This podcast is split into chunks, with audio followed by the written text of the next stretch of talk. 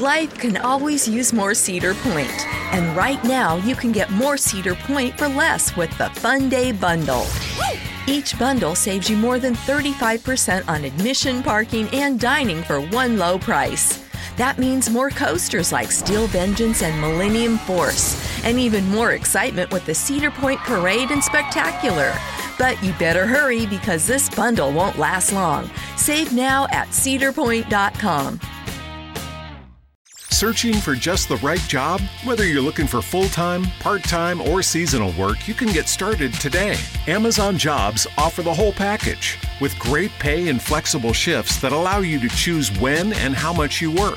Find a warehouse close to home and discover the role that works for you. To get your application started for an hourly job, go to amazon.com/apply. That's amazon.com slash apply. Amazon is proud to be an equal opportunity employer. This is the X Zone Broadcast Network, broadcasting worldwide on broadcast affiliates and satellite program providers, including CNN Broadcast Network, Sirius Satellite Network, Star Media, Good News Radio Network, Angel Broadcast Network, Wiki Broadcast Network, and WPBN TV. For more information on the X Zone Broadcast Network, visit us at www.xzbn.net.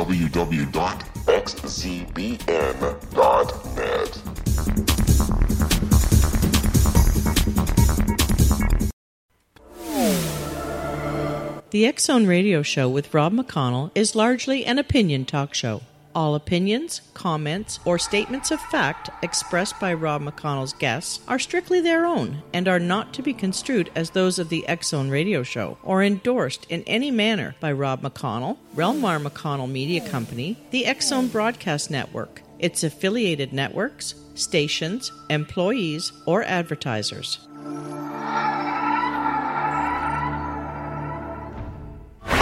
All Hit Radio.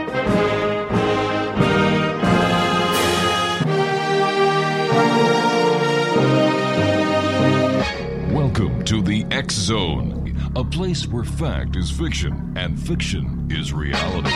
Now, here's your host, Rob McConnell.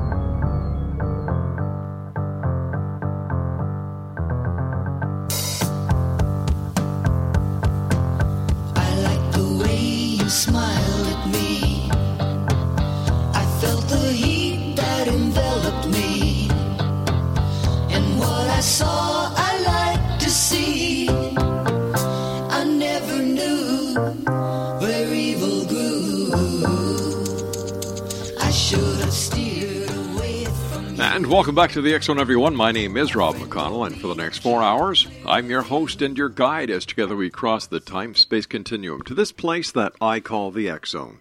It's a place where people dare to believe and dare to be heard. It's a place where fact is fiction and fiction is reality. And the X Zone comes to you Monday through Friday from 11 p.m. Eastern until 3 a.m. Eastern, right here on the X Zone Broadcast Network, Talkstar Radio Network, iHeart Radio, and across Europe on Euro Radio TV and Radio X. If you'd like to send me an email, X Zone at xzoneradiotv.com on all social media sites, X Zone Radio TV.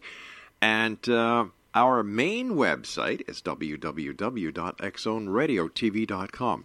Now, if you'd like to find out what other programming we have available for you, 724 365 on the X Zone Broadcast Network, very simple www.xzbn.net. My guest uh, this hour is Deborah Moffitt. She is the experiencer behind the acclaimed novel A Deadly Haunting, which drew upon the frightening experiences she and her family endured at the hands of Mr. Entity, their unseen tormentor. Vastly intelligent and destructive, this demon wrought havoc in their house and their lives, resulting in a daily battle to maintain their sanity. After 25 years, Deborah decided to tell her story, detailing what went on in her family's home during the six year period of nightmares in which Mr. Entity plagued them. Deborah's new book, Unwelcomed, is purely non fictional account of what she and her family experienced. And joining me now is Deborah Moffitt. Deborah, welcome to the X Zone. Thank you. My goodness. Uh, can you tell our, can you give our listeners who may not have heard you the last time you were with us a little bit about yourself and about Mr. Entity. Well, this all started quite a few years ago. It was back in 1987 when it first started. And it started, it's in Rancho Cucamonga. And it started in the house we were living in with my husband and my mother and father in law. And at that time, she had had, before I moved out to California, she had a um, housekeeper from Guatemala taking care of her mother who lived in the next house who had a stroke. And from what we understand from the researchers that uh, uh, investigated, Mhm. this lady practiced some type of Santeria. She opened some type of portal, and Mr. Entity found my mother in law, who he said he had been looking for for many years. and it all started down at the other house. Um, at first, it started with just little things like things moving, um, things especially were turned backwards. You'd go into a room and you'd see things facing you, and then you could turn your head for a second, and then you'd look back and they'd be all backwards. Oh my gosh. So it started off very non-threatening at first, um, but still it was very frightening what was going on. Um, we were moving at the time anyhow, not not at the point not to get away from Mr. Entity, but we were, had planned before even Mr. Entity showed himself to move. So when we moved, the last day we were down there, he changed from this this being that would would uh, actually perform tricks for you, like you'd go into a room and say, "If you're here, move something," and he would move furniture from one room to the next when you turned your back, to uh, a being that when we were leaving, ripped off all the cupboards in the kitchen and blew out all the windows in the bedroom. Uh, the last day we were there, so it, it turned from, like I said, from someone who was entertaining to then threatening. You know, we've got about a minute before I have to take my first break. How old were you when all this started? Gee, I was about thirty. My goodness. And how did your and up, parents? up until that point, never really had anything to do with the paranormal, other than enjoying monster movies and supernatural books. Sure. Other than which I believed at the time were make believe, but little did I know they weren't. So up until that time, this was the first experience I ever had with the paranormal. All right, please stand by, Deborah. Great having you with us again. Congratulations on your new book, Exo Thank you very Our much. guest this hour is Deborah Moffitt, and um, two websites: www.adeadlyhaunting.com and www.unwelcomedthebook.com. Deborah Moffitt tells us more about this real, surreal haunting that she was part of for six years.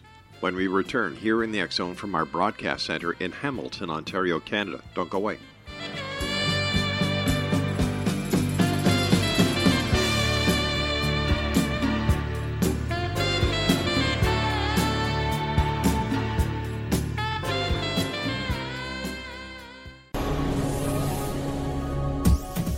This is the X Zone Broadcast Network, broadcasting worldwide on broadcast affiliates and satellite program providers, including CNN Broadcast Network, Sirius Satellite Network, Star Media, Good News Radio Network, Angel Broadcast Network, Wiki Broadcast Network, and WPBN TV. For more information on the X Zone Broadcast Network, visit us at www.xzbn.net.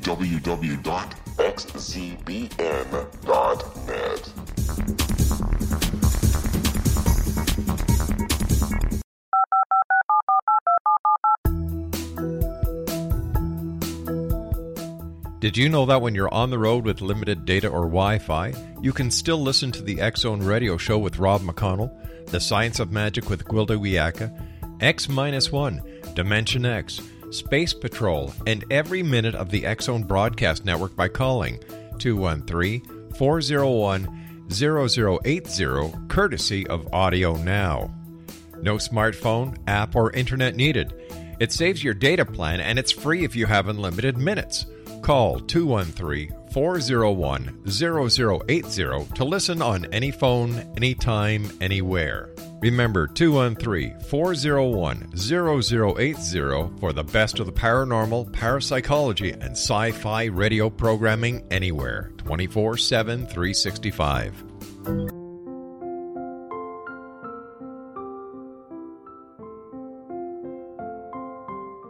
I am Dr. Carl O. Helvie, founder president of a new cancer foundation focusing on evidence based physical, mental, and spiritual interventions, including natural cancer cures, prayer, meditation, affirmations, nutrition, and other related holistic cancer prevention and cure modalities. These are used in cancer education, research, and financing care. I ask for your help to continue this important work by donating at www.holisticcancerfoundation.com.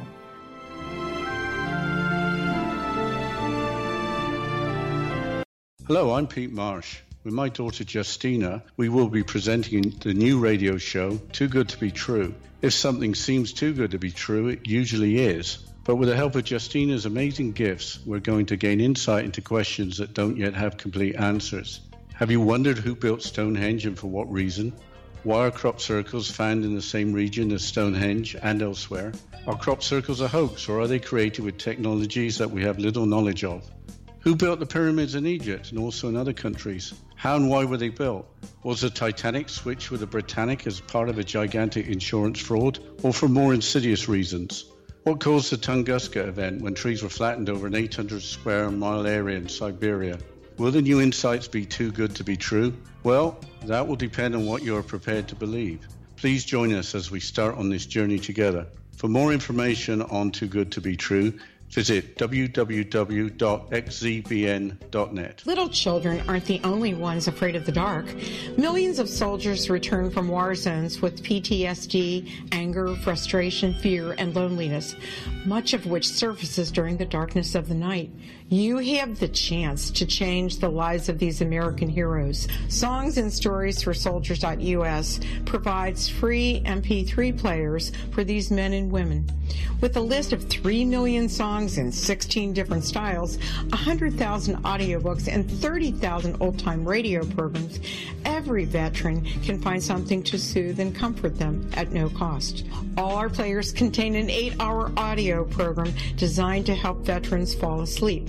With 1,500 plus vets now participating, it's our goal to deliver 10,000 audio players this year. Go to our website at songsandstoriesforsoldiers.us. Help us help a veteran make it through the night.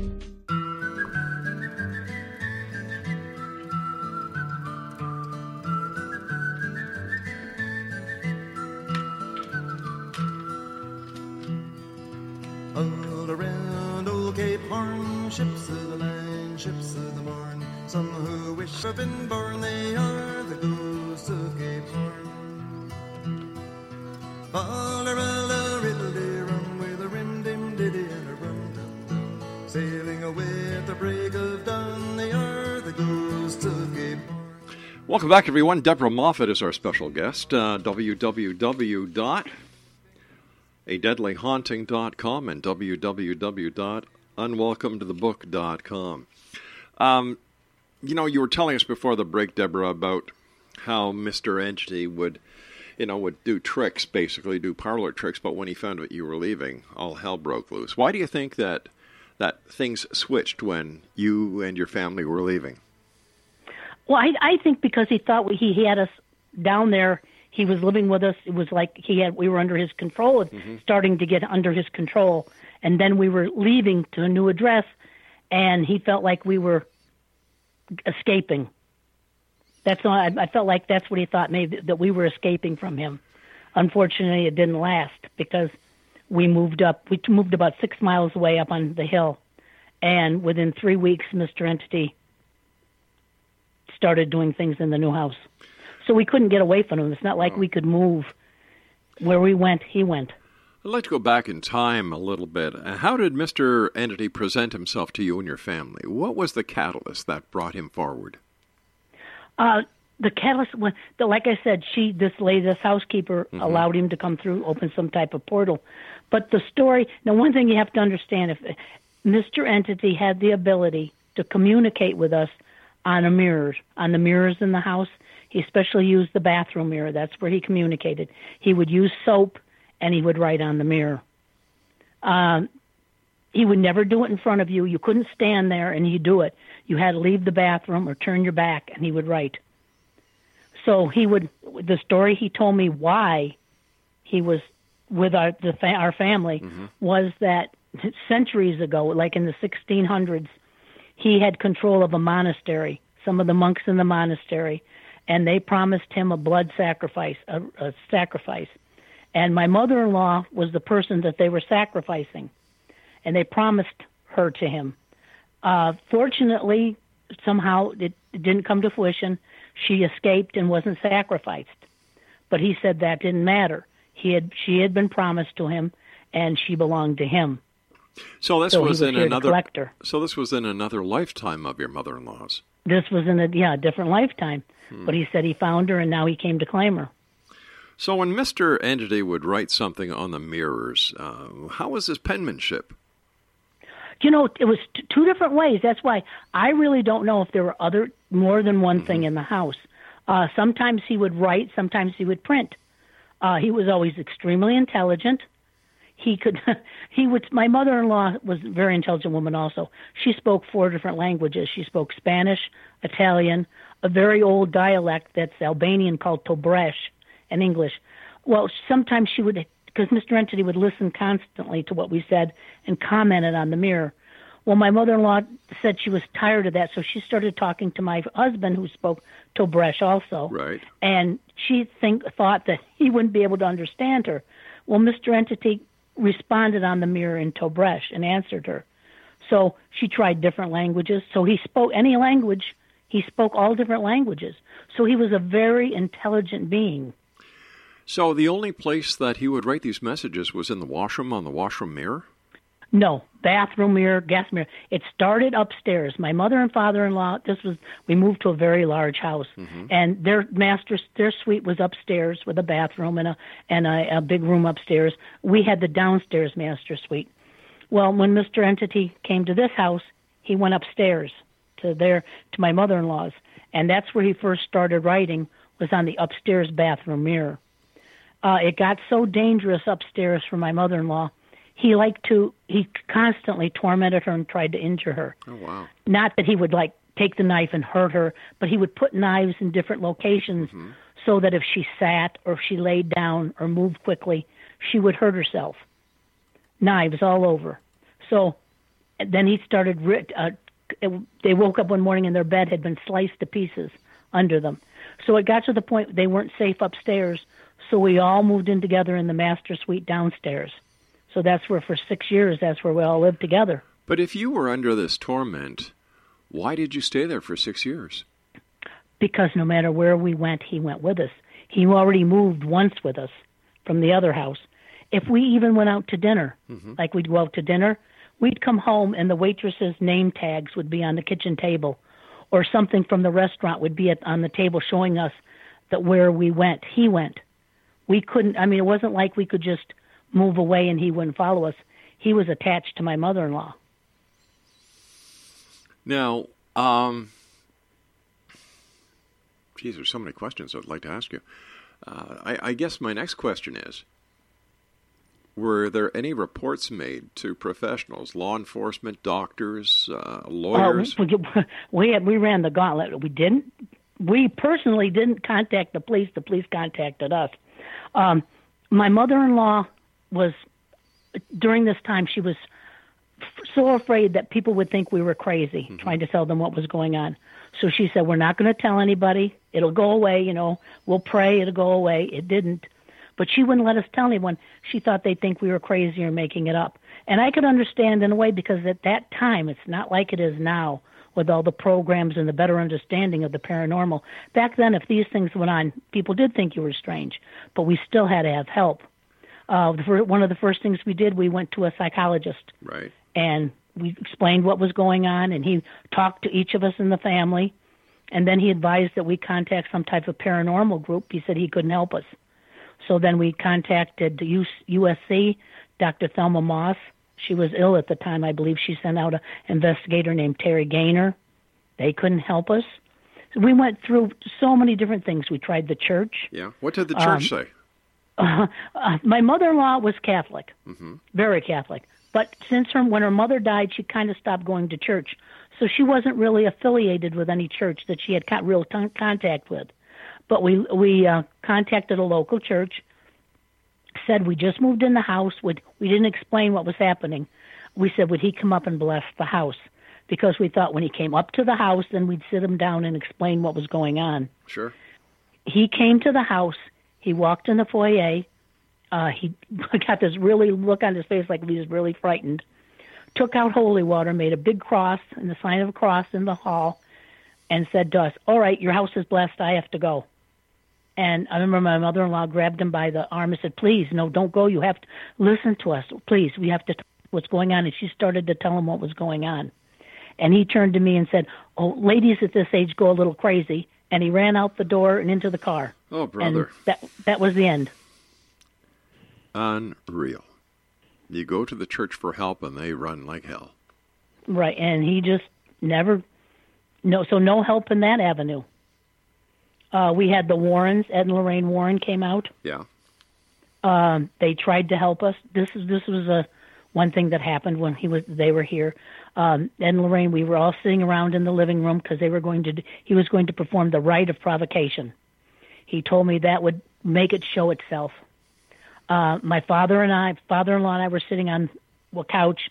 My husband and and they were sitting on a different couch, and Ed started to sing the prayer, and my father-in-law next to me started to change. Now I don't mean change into something different, but his mannerisms started changing. He just you looked at him and you can see it was like a different person.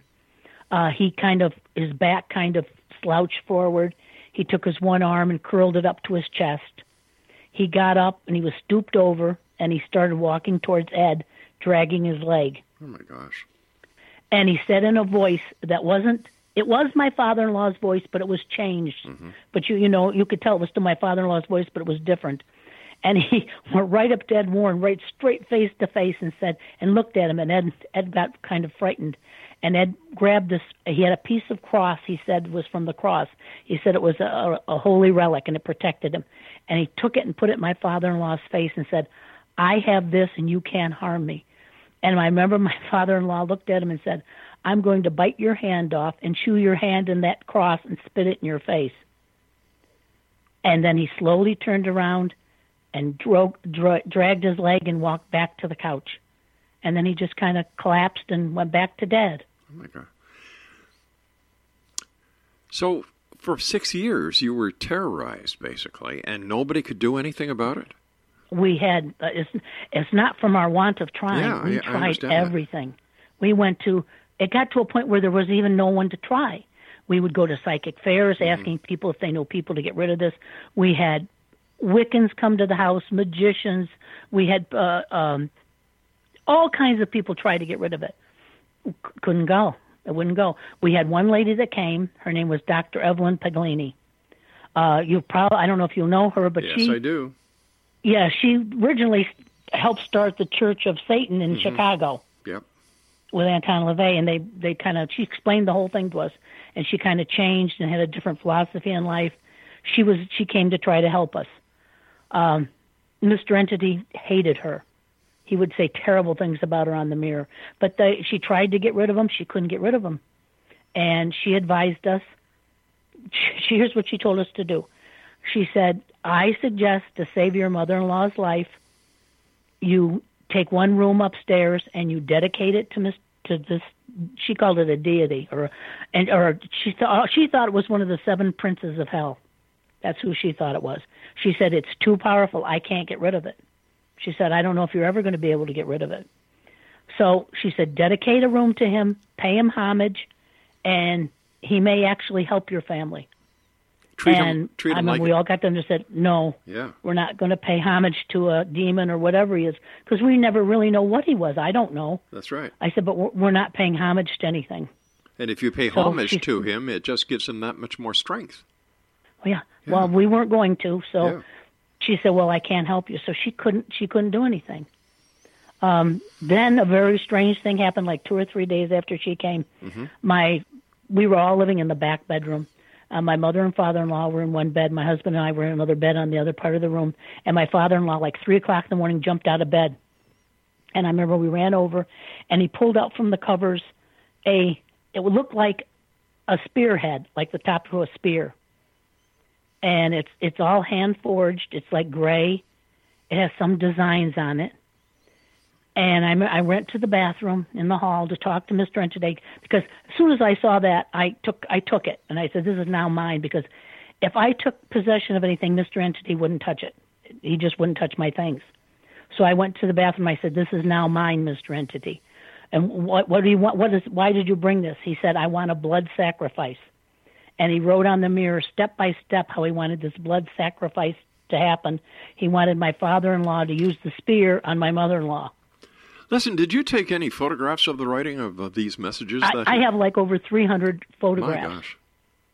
These are like from from like 25, 27 years ago. So some of the photographs aren't great because it wasn't like the digital cameras Yeah. now where you take a picture and you look and say, "Oh, that's not good. I better take another one."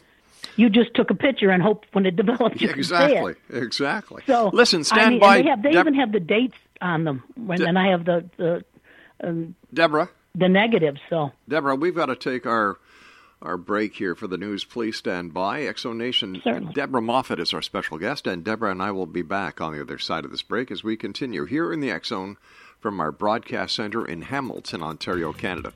My name is Rob McConnell. Don't go away. Oh.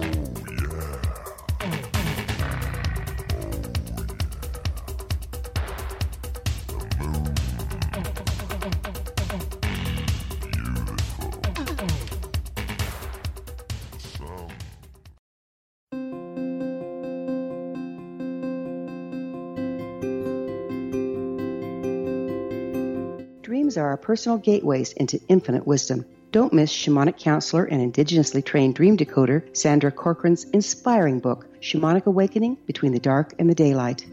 This remarkable work chronicles Sandra's 35 years of experience with diverse wisdom keepers and her initiations throughout the Americas and across the British Isles, Turkey, Greece, and Egypt. Sandy's knowledge of symbology, psychology, and myth influence her dream blog and workshops. Sandy offers private tarot readings, international journeys, a meditative CD, as well as her book, Shamanic Awakening, to encourage you as you navigate this earth walk, creating a deeper connection to yourself and all that is. Find this and more at Sandy's website, starwalkervisions.com.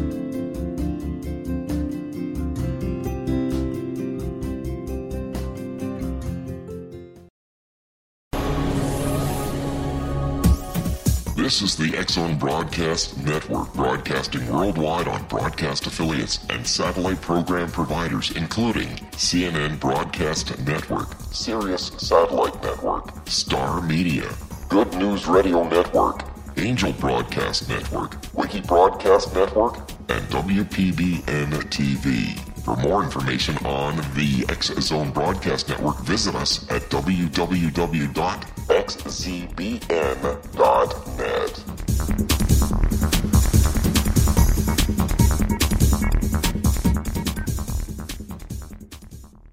How would you like to be able to read other people's minds? Well, the next best thing is here. When you know how to read a person's name, you know how the person thinks, feels, and behaves. Each letter in our name holds a key to unlock our true essence. Our name contains both our gifts and challenges in this lifetime. Namology science discovers personality secrets hidden in the placement of the letters of our names, including the first and last impression people remember about us. Sharon shows us how to interpret the arrangement of letters as outlined in her book, Know the Name, Know the Person. Sharon Lynn Wyeth created namology science after 18 years of research and testing her theories and has supported thousands of people around the world in understanding themselves and others better. You'll enjoy Sharon's unique teachings as she shares her system to learn the gifts behind your given birth name. Even if you don't like your birth name, there are jewels in this book. If you're thinking of changing your name, ready to name your child, or wanting to get along better with others, this is the book for you. If you'd like to improve your relationships and change your life for the better, get the book today. Know the name, know the person, or visit www.knowthename.com. That's www.knowthename.com.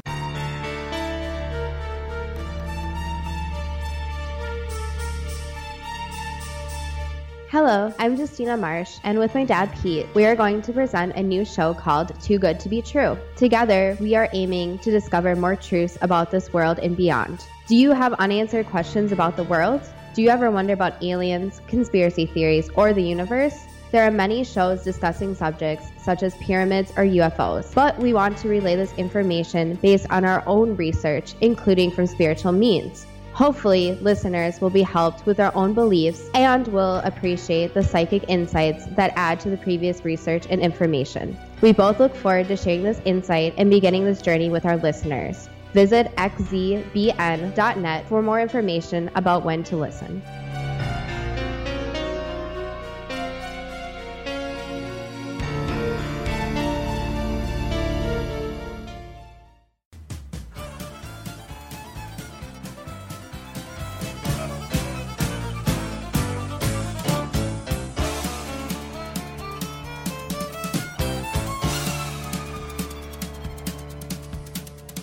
Down to Georgia. He was looking for a soul to steal. He was in a bind because he was way behind and he was willing to make a deal. When he came across this young man sawing on a fiddle and playing it hot, and the devil jumped up on a hickory stump and said, Boy, let me tell you what. I guess you didn't know it, but I'm a fiddle player too. And if you'd care to take a dare, I'll make a bet with you.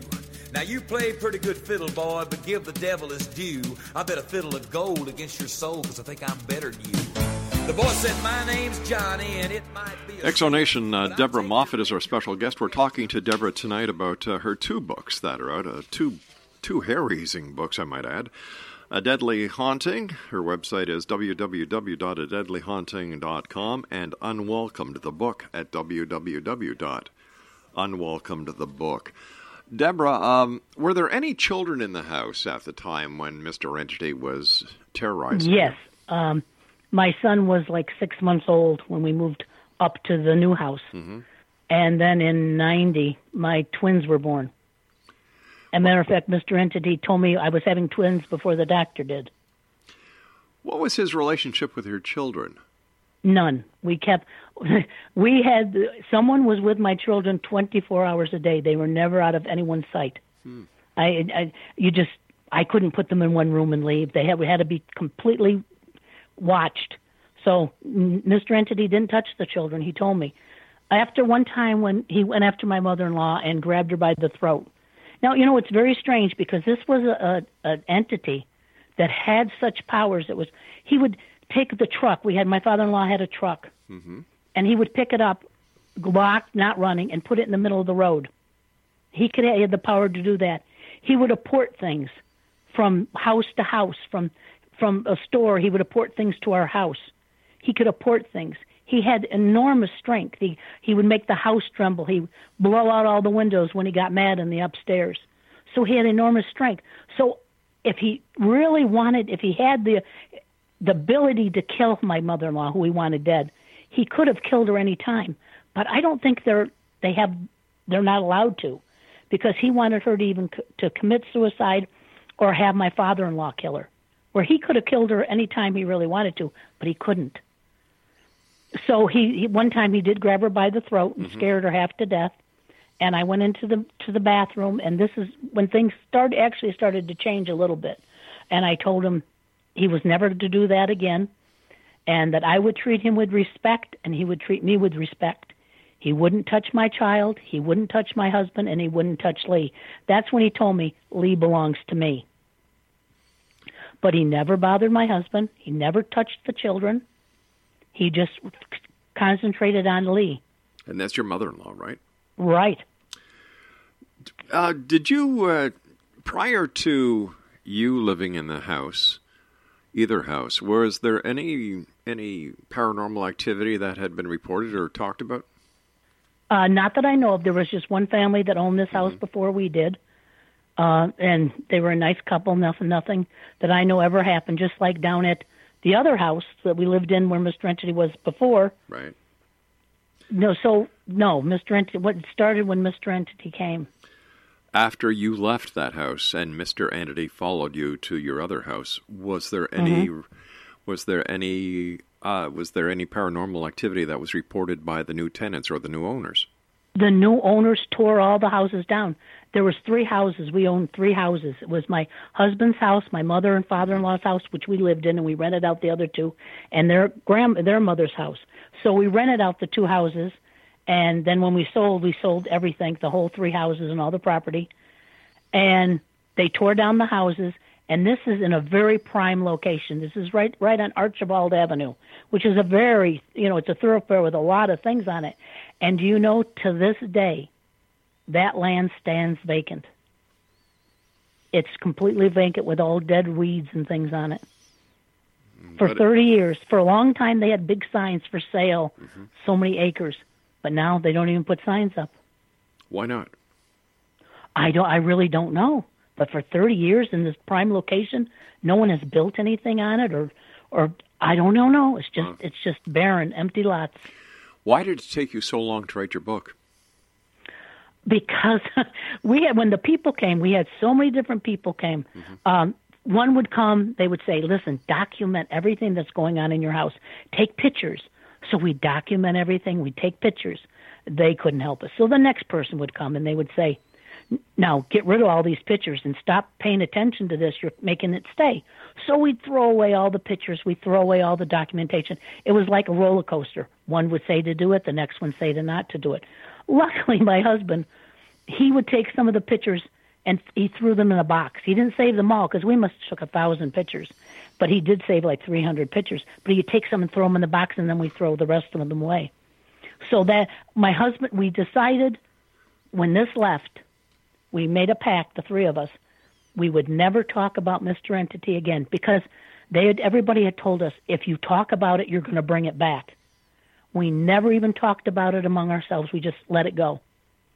When my father when my mother-in-law died she died in 2010 and my husband said you know we really should write a book about this and let people know what happened. Well he was always had that in his mind but he died in 2012 and in 2012 I was cleaning out the closet and I found the box with all the pictures and when I found the box I had never even told my children what had happened so when I found the box of pictures my daughter was with me and she said what is this mm-hmm. so I had explained we I sat everybody down and I explained the whole thing to them. And then I got thinking, you know, this is the time I really would like to tell people what happened because it was the most amazing thing. It, this this entity was amazing. He was evil, he was ancient, he was intelligent, but he was amazing. And to be able to to, to see things be apported, to talk to something that you can't see on a mirror. He used to tell me things about the past, different historical people that he had known. He told me things about the future, the present that we were living in. He would tell me when someone was coming to the door who was going to be. He told me amazing things. But here's how it started. I noticed that if I he he destroy, literally destroyed our house. It was the everyday battle to patch walls, to fix rugs, because he had he had this one sign that was his sign. It was like a triangle, mm-hmm. and then at the bottom of the triangle there was a swirly tail. Now I don't know if that's his sign or what the sign means, but he put that sign everywhere. And then he had other kinds of signs, squiggly lines, all different kinds of different look like magical symbols, and he put them everywhere in the house. Well, I noticed that if I talked to him on the mirror, he would stop destroying things as much, and he'd leave my mother-in-law alone because he made her life miserable. He would cut up her clothes. He, she couldn't have money on her. He would. I mean, she'd be sitting in a chair, and if she was alone, all of a sudden you could see a potato come across, a raw potato come across the room and hit her in the head. It was constant torment. So I found that if I communicated with him on the mirror and I made him talk a lot, he would use his energy to communicate because he loved to talk. And he would communicate, and when he communicated, the destruction in the house slowed down. My mother in law wasn't affected as much. So I just talked to him. And it wasn't talking a little bit. Mr. Entity talked and did things. The strange things he did morning, noon, and night. It didn't have to be the night when he did things. And we would talk all the time, and if I kept him talking, the destruction calmed down. So your your mother-in-law passed away, your father-in-law passed away, and your husband's passed away. Am I correct? Right. And Mr. Entity is no longer in the picture. Mr. Entity said goodbye in the night, early 1990s. He said goodbye, my family, Mm-hmm. and he left. I told him he couldn't come back. He had to leave.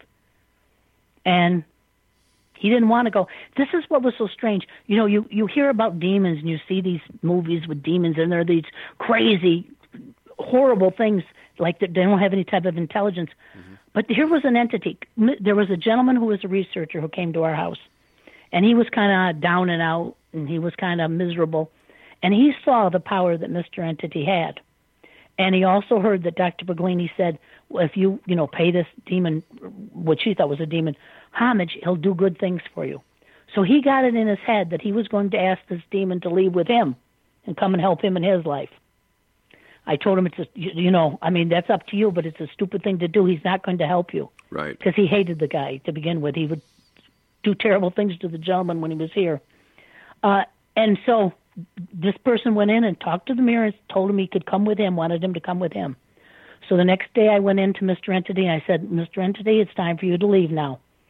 This gentleman asked you to go with him. You have a place to go. You have to go. And he said, I don't want to go. I want to stay here. I said, No, you have to go. Go with Gary. Why don't you want to go with Gary? And he listed, he said, Gary has no integrity. He has no honor. He's an empty vessel. And I, I think about things like that, and I think, why would a demon care if someone was a an empty vessel and had no mm-hmm. integrity? So there's so many strange things about Mr. Entity that I'll probably never really understand.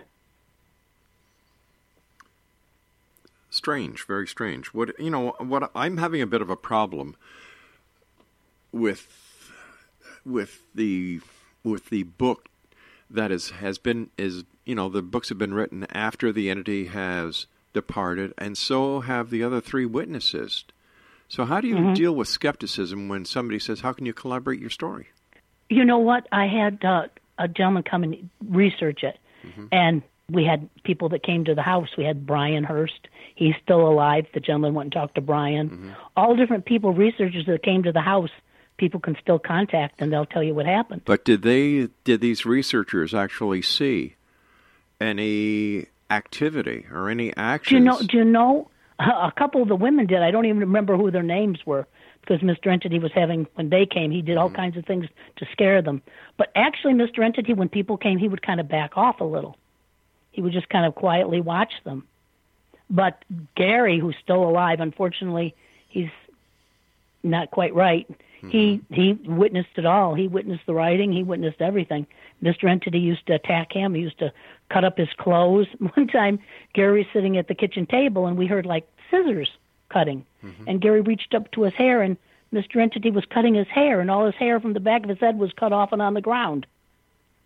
With all the pictures you've taken, hmm are any of the pictures of the entity uh, having these scissors being I have. Let's see. I'm trying to think. I have. I have one picture I caught because usually things happen when you weren't right there. I do have one picture where I caught the bed twirling in- in the air when I came into the room. Right. I caught that on camera. Uh, other than that, uh, one thing that is very, very strange that I didn't even realize until I was looking through the pictures. Mr. Entity wrote after we they moved from upstairs downstairs. He always wrote in the bathroom mirror. And in this one picture, when I went to look at the the mirror, I would always look at the writing because that's what you wanted to know what he said. Mm-hmm. And I looked at this one picture, and you can actually see the a reflection of our kitchen instead of the bathroom in the mirror. That is that's amazing because here it is the bathroom mirror, and you can see the writing on the mirror, mm-hmm. But you're seeing the kitchen in the reflection. It's just I can't even explain that. You and I have to take our final break. Please stand by. Exonation Debbie Deborah Moffitt is our special guest.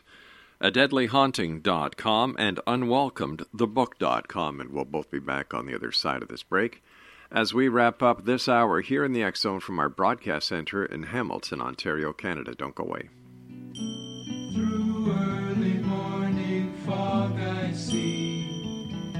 Visions of the things to be, the pains that are withheld for me. I realize and I can see that suicide is painless. It brings on. Hi everyone, Rob McConnell here, and I wanted to spend a moment on internet streaming. Everybody has heard about internet streaming, but not many know much about it. Did you know the internet streams just about everything? Movies. From new releases to old classics. TV shows. Almost every show, every episode, and much more. But the question has always been, how do you do it? Well, now, thanks to the folks at 123 Ready TV, I have the answer for you. They have developed a simple program app, 123 Ready TV, that you install on your Windows PC, Android smartphone, or Android tablet that can have you streaming like a pro in less than five minutes. You truly won't believe how much is available or how easy it is to do until you try. And for a one time cost of only $19.99, this product is a real winner. To learn more about 123 Ready TV, visit our website at www.xzbn.net. This is the X Zone Broadcast Network, broadcasting worldwide on broadcast affiliates and satellite program providers, including CNN Broadcast Network, Sirius Satellite Network, Star Media, Good News Radio Network, Angel Broadcast Network, Wiki Broadcast Network, and WPBN TV. For more information on the X Zone Broadcast Network, visit us at www.xzbn.net.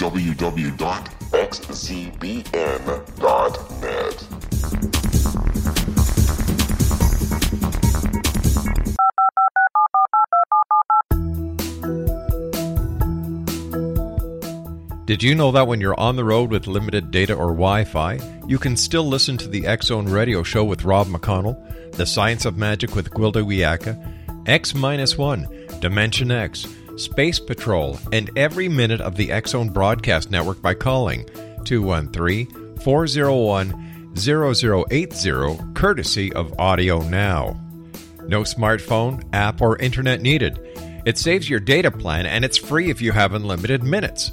Call 213 401 0080 to listen on any phone, anytime, anywhere. Remember 213 401 0080 for the best of the paranormal, parapsychology, and sci fi radio programming anywhere 24 7 365.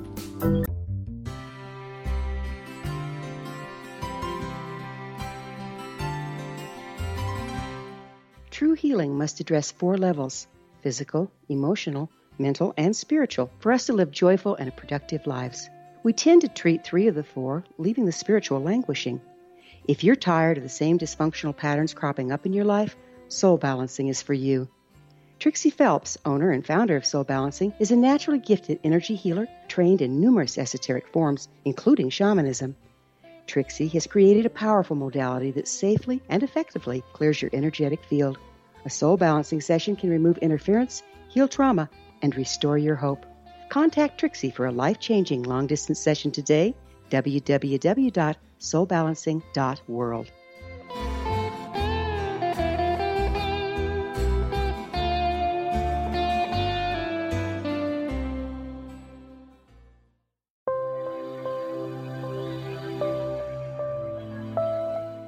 There's a legend shared by many indigenous cultures of a time when the nations were cast to the four corners of the world.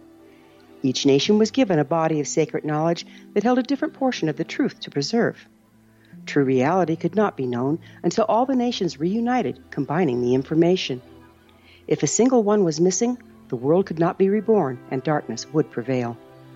The Science of Magic Radio is dedicated to reuniting the sacred knowledge. With the understanding, none of us has all the answers, but together we can open new perceptions and possibilities. Through our combined vision, the world can be reborn into a place where darkness no longer prevails. Join me, Gwilda Wiyaka, and the Science of Magic daily on the X Zone Broadcast Network, xzbn.net, or visit us at thescienceofmagic.net.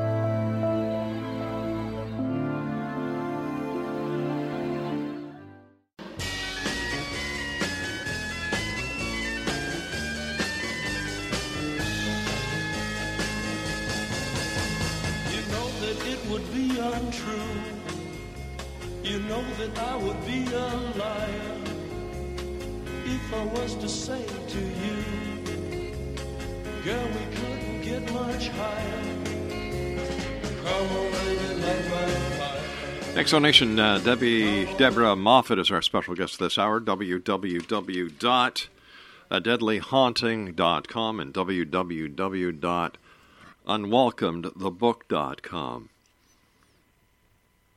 How do you deal with skepticism? Because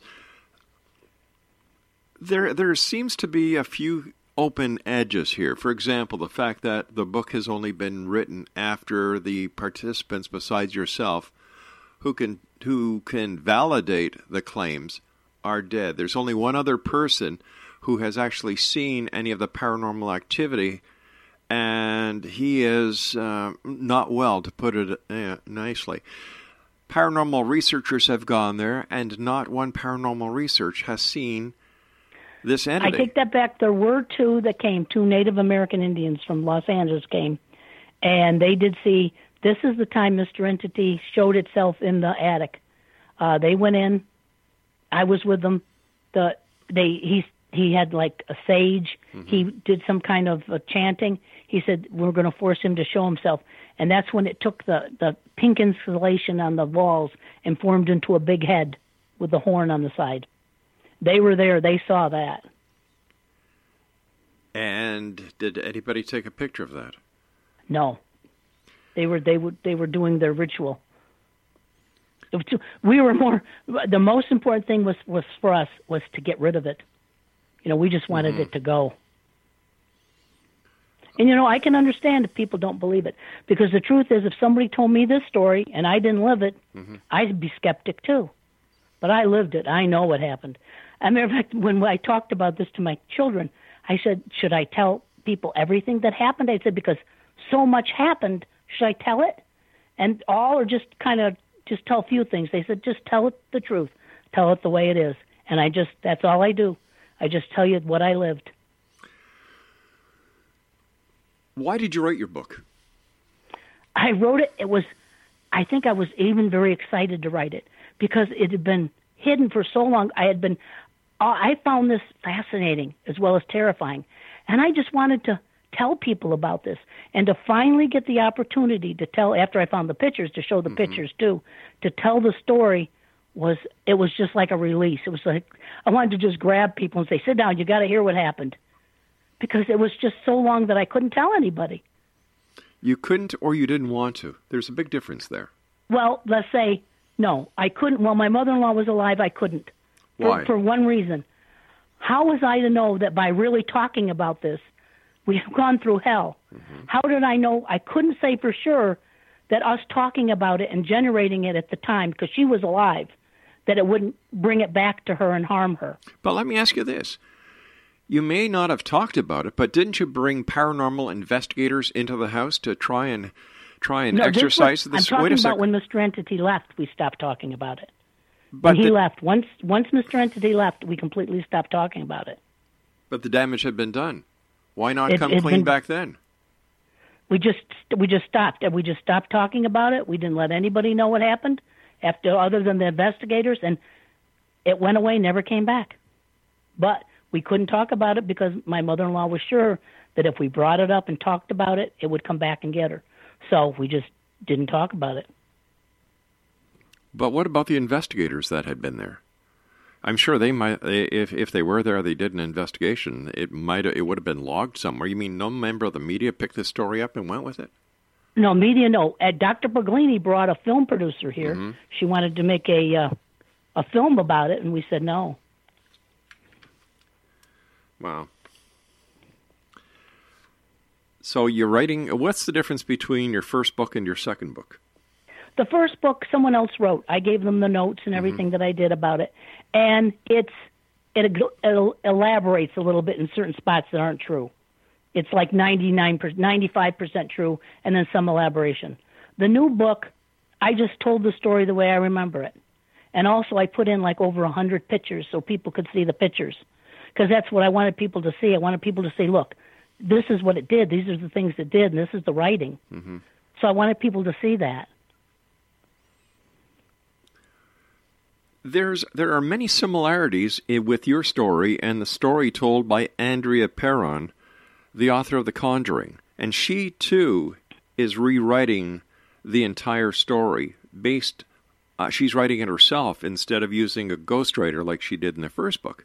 hmm It, the similarities are uncanny. She too had the Warren family. They too had an entity. You know, it's there's a lot of questions here. Sure, I understand that. All I can do is tell tell people what happened. I can tell them what I lived. Mm-hmm. What is the general can- what is the general reception of people that you tell your story to? Um, most people are very nice about it. You know, they don't look at me and say, Mhm. "Oh, you're making that up." Sure. Um, the, my friends that know me know it's the truth. How do they know it's the I truth? But and and from from reviews on books and things, the majority of people, in, you know, believe it because it's the truth. I can't, you know, I can only say what happened. There's no way I can really prove it. I lived it. Some of the investigators came. Gary, Gary definitely could prove it. He could back up what I say. Mm-hmm. Brian Hurst knows about it. Some other people know about it, but like you said, and that's the truth. I I lived it. I know every little thing that happened that other people don't know. And it's how can I prove it? I can just tell you what happened. Well, the proof would have been at the time of these things happening by bringing in paranormal investigators who would have been able to do a proper investigation and document evidence of the occurrences. That would have been proof. But from what I'm gathering, there was no proof ever ascertained during their investigations. N- nobody saw any of the teleportation. Nobody saw any of the of the um, the uh, the bed moving or the the changing of the furniture or whatever. That is no, that's true. Yeah. I understand. I understand what you're saying. It is true because when pe- people came to investigate, it would just back off. It was like I'm not even here. I'm just watching, and then they'd leave, and he'd comment on them. What would he say? He would say he'd tell us that we were fools. We weren't going to. We weren't going to be able to escape. And then we had uh, uh, Chris Chacon come, with he had machines that, that was documenting things. Mm-hmm. And I remember when he was leaving, he said, "I said to him, well, what is it?" And he said, "Well, there's things in this world you're never going to understand, and this is one of them." And then when he left, Mr. Entity wrote on the the the, the mirror, "The machine didn't detect me. He's a fool."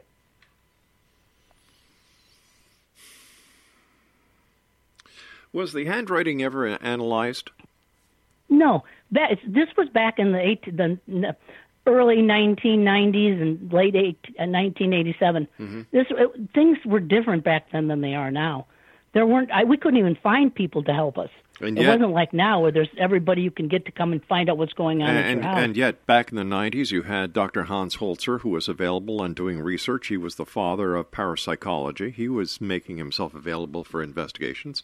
He also co hosted a number of the segments of uh, In Search of with Leonard Nimoy. You had Lloyd Auerbach uh, from uh, one of the universities who was making himself available. Duke yeah, Lloyd, I, University we had did a contact paranormal. Lloyd. He's the one that cre- sent out Chris Chacon. Uh, Lloyd himself didn't go? No, he sent out Chris Chacon. That's strange for Lloyd. Yeah, but so I like you know it's it's it's there seems to be it's a great story. It's a great story. But without any proof, that's all it is is a story even though you lived it. You know, the fact that it took so long for the book to come out, the fact that you didn't write the first book, did, you know, was it penned under your name? No, no, I it was penned under a, a, a lady Joey, Joey Albrecht. So she was the author of the book. She was the author of the book. But it was a nonfiction. It was just, I just, we told her, she, she said she worked for, matter of fact, she had worked for Dis- Disney for a while. She said, if we tell this story and we don't make it a nonfiction, people are going to have a hard time understanding it. I have to put it in the nonfiction form so that people can understand it better. So I didn't know anything. I said, that's fine. Mm-hmm. So after she did that, you know, it was fine. But then I thought, you know, I want people to know exactly what happened because mostly I wanted them to see the pictures. So when I started writing, I just wrote another book exactly what happened Right. that I remembered it. So why wouldn't the pictures been included in the first book? because because it cost too much money to put them in the first book. She said. She said it wouldn't be advantage. It wouldn't be an advantage to put all the pictures in the first book. Wow. Hey, listen. Uh, I, all I can say is uh, good luck. Um, I, you know, I, I find uh, there to be information missing that would certainly add to the credibility of the stories. But I want to thank you so much for joining us, Deb. I wish you continued uh, happy haunting at X Nation. You be the judge. There are so many holes in this story, more holes than there are in a piece of Swiss cheese in Billy Meier's refrigerator in Switzerland. And like I said, it mirrors the Andrea Perron story about the conjuring, especially since there was an entity, there was a family, uh, you've got the Warrens involved. Ah. And the big question why were the pictures not included in the first book? I'll be back on the other side of this break as we continue here in the Zone from our broadcast center in Hamilton, Ontario, Canada. Ask me if I believe the story, Craig. Never mind, I'll save you. Uh, I'll save you the question. No, I don't. We'll be back on the other side of this break. Don't go away.